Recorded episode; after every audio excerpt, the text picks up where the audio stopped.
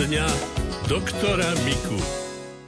Počúvate Rádio Lumen. V poradní doktora Miku sa venujeme s pánom doktorom Karolom Mikom vašim otázkam. Pán doktor píše nám pani poslucháčka Mária. Dobrý deň, spadla som na koleno v kostole. Prehliadla som schod a celá som padla na koleno. Kosť som si nezlomila, iba som si ju narazila. Nosila som 3 mesiace ortézu, ale stále cítim bolesť, aj keď kľačím, aj keď chodím. Čo by mi mohlo pomôcť? Tak v podstate dodržiavať tie antalgické pohyby. To znamená, keď vás to bolí, keď si kľaknete, akože vás to boleť asi bude, tak si nesmíte kľakať na tú nôžku. No a ak by ste si silou mocou chceli kľaknúť, tak potom nejaký vankúšik počas toho kľakania dáte na to koleno. Lebo keby sme to zráždili, vlastne nedovolíme tomu úplné zahojenie. A keď sa poraní okostica, to je bolestivá vec a na kolene sa stalo to, kosť ako taká je nebolestivá. Tam nemáme nervové senzitívne zakončenia a preto kosť, keby sme vrtali, tak by nám bolelo len keď budeme vrtať cez okošticu, cez blanu a potom už cez koš, keby sa vrtalo, to neboli. Takže to je prvá vec, dať tomu čas. A keď tú nôžku nebudeme traumatizovať, niekedy boli aj to, keď sa ona veľmi zohne. Takže keď nám peta príde až na zazok, tak to je už úplne na kraj zohnutia a to býva bolestivé. Tak takéto veci nerobiť a pokiaľ by sme tam dávali mas, ktorá antalgicky naozaj hodí, tak sú to tie derivačné maste. To sú tie, ktoré pocitové hrejú alebo chladia.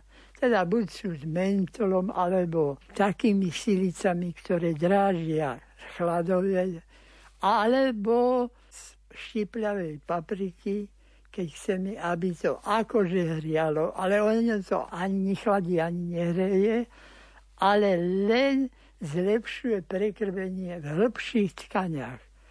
Teda na kolene máme napríklad to jablčko. A to nebude pôsobiť len na to povrchové jablčko, ale aj cezeň prejde a bude to hojiť aj tam, čo sa sekundárne tým jablčkom poranilo. A toto nám žiadna iná maz nespraví, ani tie najdrahšie. A teda voliť, že či chladí, lebo otepľujú, podľa toho, či máme radi teplé alebo studené. Ale účinok je presne ten istý.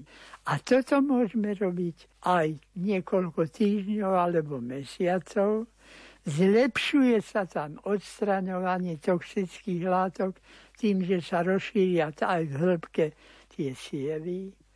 Zlepšuje sa tam metabolizmus a jednoducho hojí sa to.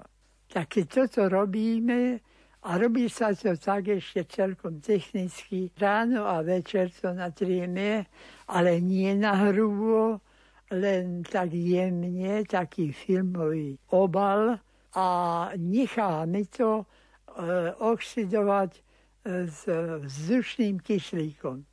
Čiže necháme to takých 12 až 15 minút na vzduchu.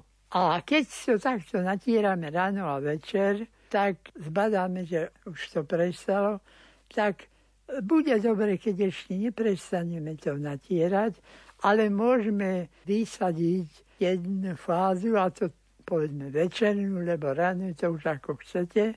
A potom ešte ďalej to bude dobre, tak už potom necháme tak.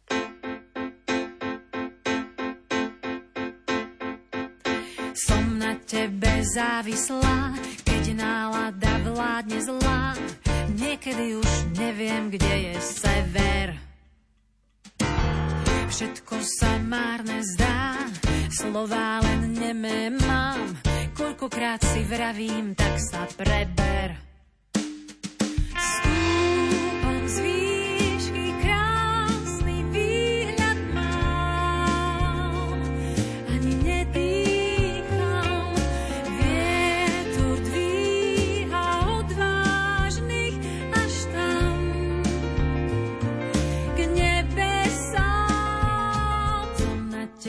Závislá, keď nálada vládne zlá, potrebujem novú dávku nehy.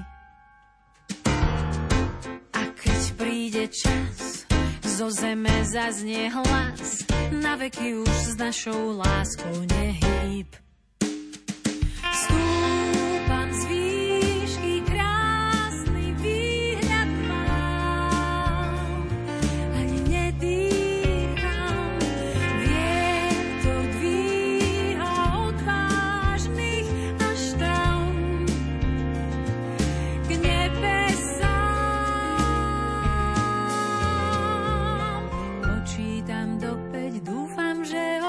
Vyzveš ma k tancu znova a našu lásku občas na vlásku do piesne niekto schová.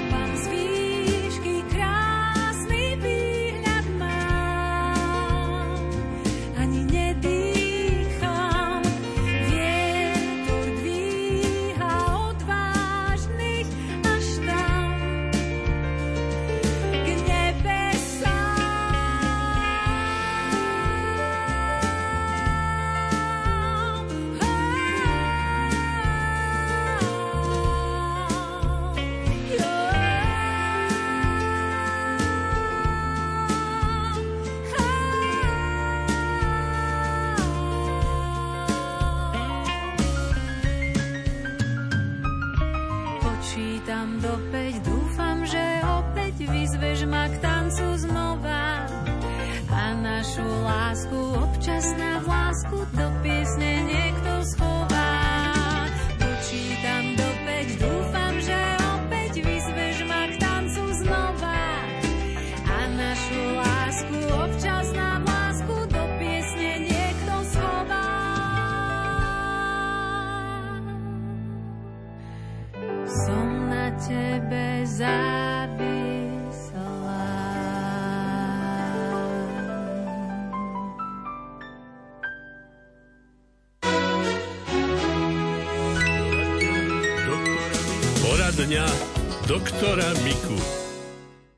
V poradni doktora Miku odpovedáme s pánom doktorom Karolom Mikom na vaše otázky. Píše nám pani poslucháčka, ktorá teda sa podpísala iba písmenkom H. Pán doktor, prosím, poradte mi, ako vyliečiť rúžu. Sestrička mi ju ošetruje už tretí mesiac, ale stále ju mám. Rúža, čiže risipel, s týmto ochorením je to tak, že to streptokokové ochorenie kože a podkožia a ono má tú zlú vlastnosť, že čím častejšie sme ho mali, alebo keď sme ho už dostali, máme väčší sklon, aby sa to vrátilo.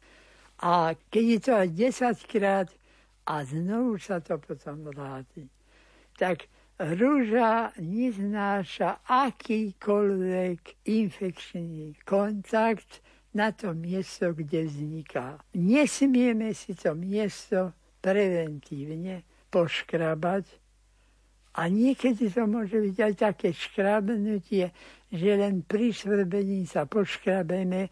My nevidíme tam nejakú poruchu toho epitelu, ale mikroskopom by sme videli, že sa porušili tie e, buňky na povrchu a už nám tá infekcia, konkrétne streptokoková, prejde.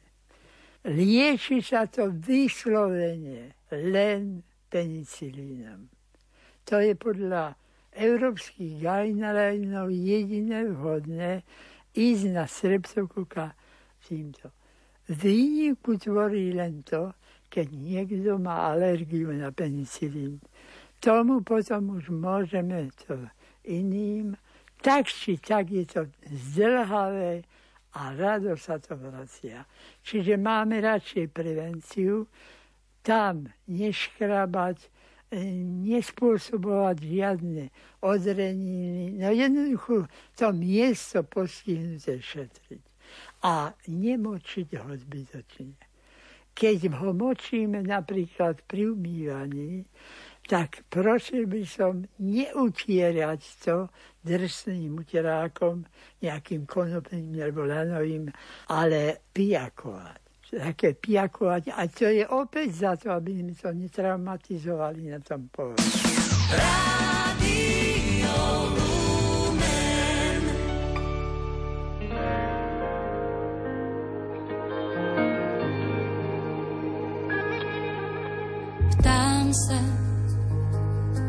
Jestli seš tím, o kom já sním. Doufám, že prolíná se můj svět s tvým. Zpívej, já chci být melodií tvou. Schválně, jestli ta píseň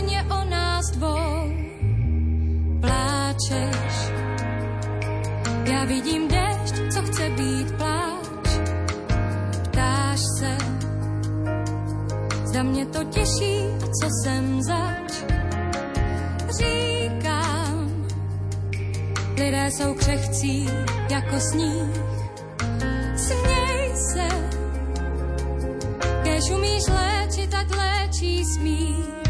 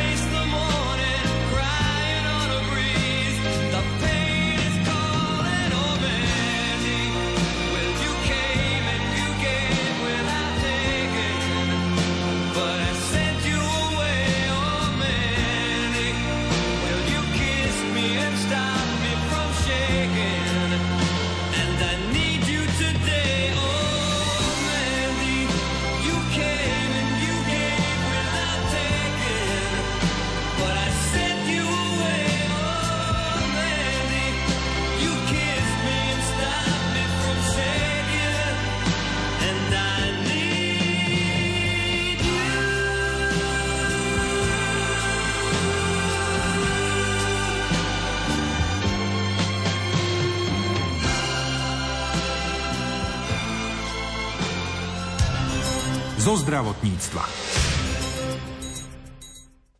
Keďže lekári varujú širokú verejnosť pred nadmerným užívaním bieleho cukru, mnohí sa mu chcú vyhnúť tak, že cukor nahradzujú umelými sladidlami.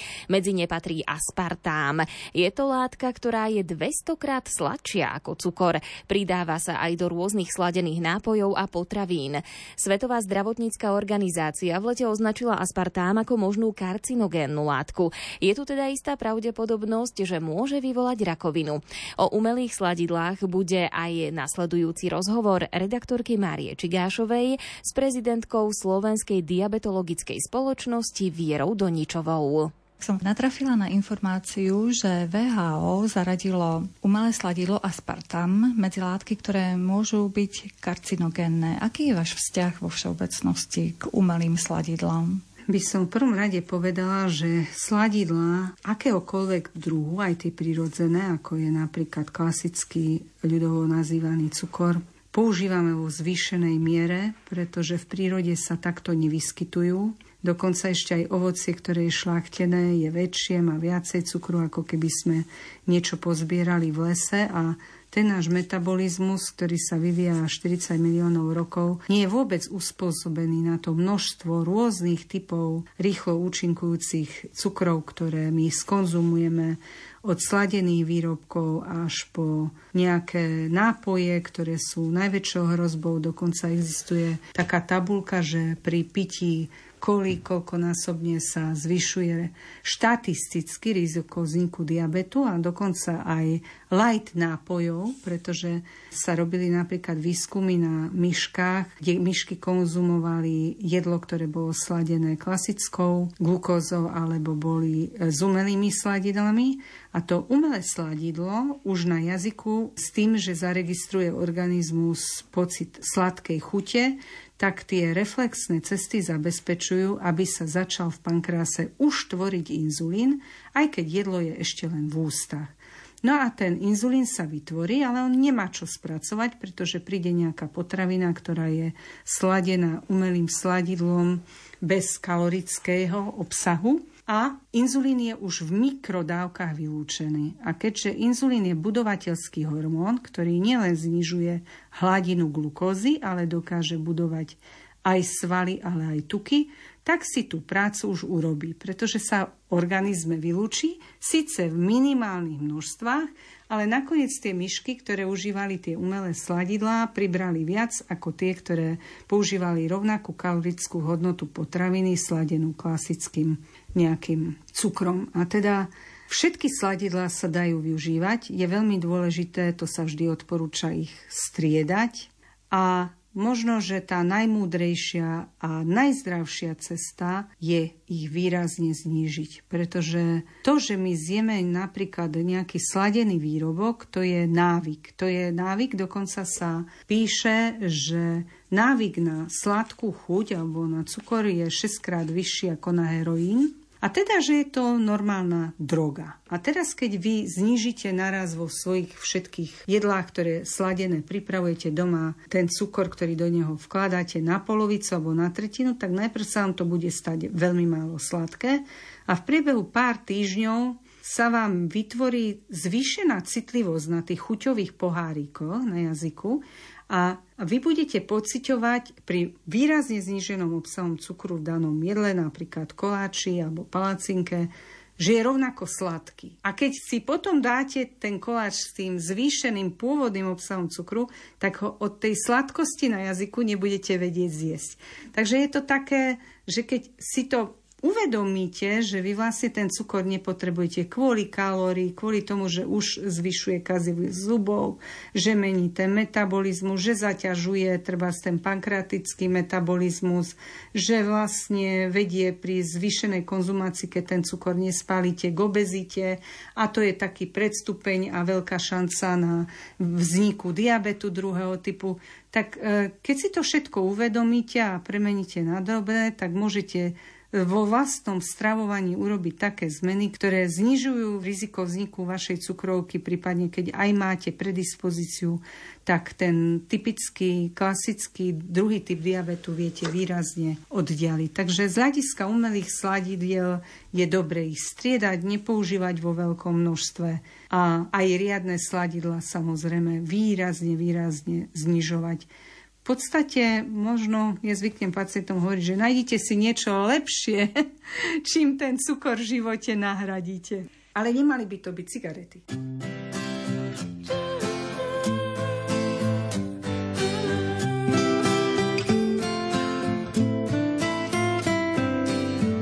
Už viem, kam patrím a kde teraz som. Viem, čo je za tým, kým rozkvitne strom už nemám 20 a viem, čo je klam. Keď roky strácam, už ich nehľadám. Poznám chuť soli, keď sa zvoní zvon. Aj život bolí, lepšie je vždy dvom. Kam letia vtáci, kde sa končí zem. To k šťastiu stačí, len to vedieť chcem. Teraz už tuším, ako správne žiť. Mať pokoj v duši, na tom záleží. Mám srdce ľahšie, ako pierko pravdy. To mi vraj nebo zaručí. Kto cestu našiel, ten môže žiť navždy. Zaniel mi lásky v modrom národí.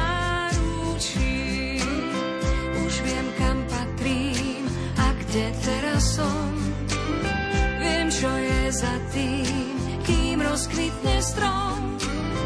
Už nemám 20 a viem, čo je klam. Keď roky strácam, už ich nehľadám.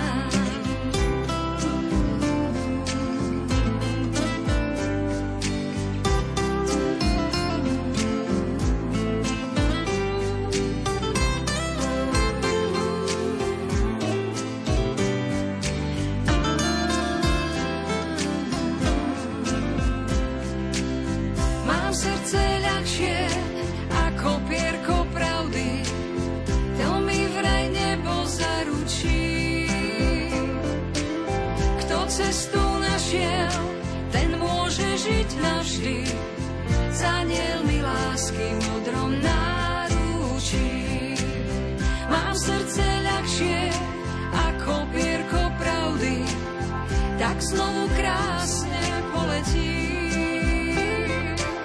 Stačí len veriť a to môže každý. Život je rebrík osných očí.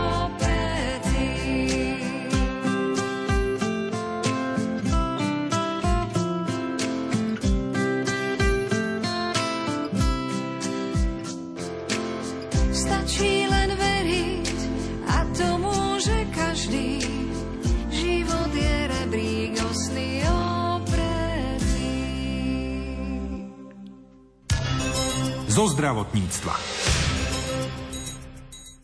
V Bratislave včera prezentovali novú publikáciu o živote s rakovinou krvi v rámci 7. ročníka projektu Odhaľme rakovinu krvi. Iniciátori projektu v spolupráci s pacientskými organizáciami sa rozhodli predstaviť príbehy pacientov s mnohopočetným mielómom, ktorí sa uzdravili a vrátili späť do života. Práve tieto pozitívne príbehy sú podľa iniciátorov projektu dôkazom toho, čo reálne prinášajú investície do slovenského zdravotníctva pri liečbe onkologických ochorení ochorení. Na prezentácii sa zúčastnil aj redaktor Martin Petráš. O projekte a publikácii sa najskôr porozprával s výkonnou riaditeľkou Ligy proti rakovine Evou Kováčovou. Diagnoza rakovina je veľmi náročná a preto je naozaj dôležité ukazovať aj príbehy pacientov, ktorí sa s ňou vysporiadali tak, že sa opäť vrátili späť do života. Dnes ide o pacientov s rakovinou krvi a mhm. publikácia, ktorá vyšla, práve mapuje tie pozitívne príbehy ľudí, ktorí ju zvládli, prekonali a opäť sú zaradení medzi nami a žijú svoj bežný život. Mhm. Publikácia sa volá Odhalený, keďže konferencia sa 7 rokov venuje téme Odhalme rakovinu krvi. A naozaj ako Liga proti rakovine dlhoročne túto konferenciu aj pacientov podporujeme. Napriek faktu, že ide len o hematologických pacientov, hematoonkologických, máme za to, že naozaj je veľa styčných bodov, ktoré sa týkajú všetkých onkologických pacientov a z nášho uhla pohľadu pre pacientov je veľmi dôležitá psychologická podpora a samozrejme tiež e, podpora, informácia, poradenstvo v oblasti sociálnej, keďže každý onkologický pacient na začiatku v tom šoku musí zvládnuť alebo potrebuje zvládnuť svoje psychické nastavenie. E, sme presvedčení, že aj lekári po dlhých rokoch vnímajú e, tej našej služby, ktorú poskytujeme, poradenstvo psychológov, že sa im lepšie pracuje s pacientami, ktorí sú dobre psychicky nastavení, ktorí sú edukovaní, ktorí sú vedení poradenstvom psychológov, aby čo najlepšie chorobu zvládli. A samozrejme nemôžeme zabúdať ani na príbuzných, ktorí sú rovnako zaťažení ako samotní onkologickí pacienti. Takže naozaj sa tešíme, že sme do projektu ako Liga boli prizvaní a sme tu pre ktoréhokoľvek onkologického pacienta. A takéto pozitívne príklady, ako je dnes publikácia odhalený, budeme naďalej podporovať, pretože sami pacienti najlepšie vnímajú ak si pacient pacientovi poradí a prevedie ho chorobou zo svojich vlastných skúseností. Pán profesor Robert Badeľa, expert na liekovú politiku a zdravotníctvo a zároveň spoluautor analýzy. Pán profesor, povedali ste, že je veľmi dôležitá ambulantná sféra. Prečo je tomu tak? Prioritne ambulantná sféra je tá, do ktorej idú pacienti, keď majú problémy. Hej, čiže to je ten prvý záchyt, ktorý je nesmierne dôležitý v podstate aj dáta ukazujú to, že najväčší náraz nákladov za posledné roky bol práve v oblasti ambulantnej sféry a rátame, že tieto náklady budú stúpať aj ďalej. Ale ja by som to nevnímal negatívne, práve naopak, ja si myslím, že za tým je aj kvalitnejšia diagnostika, lepší e, záchyt ochorení a v princípe lepšia šanca pre pacienta dostať kvalitnú terapiu a teda z počiatočne zlého alebo problémov, ktorí vnímajú veľmi negatívne, výjsť e, skutočne ako víťaz a žiť plnohodnotný život. Ja si myslím, že samozrejme na tú zdravotnú starostlivosť sa treba pozerať komplexne, čiže keď hovoríme o tom, že nám napríklad tejto diagnoze postupne rastú náklady na ambulantnú, tak nám dramaticky klesajú náklady na ústavnú zdravotnú starostlivosť. Čiže ten systém je istým spôsobom sa vyvažuje tým, že skutočne tam máme úspory, tam máme náklady, potrebujeme samozrejme aj ďalej analyzovať a nielen túto oblasť v podstate komplexne a nehovoriť len o čo nám rastie, ale aj to, kde skutočne sú tie úspory, ktoré sme očakávali.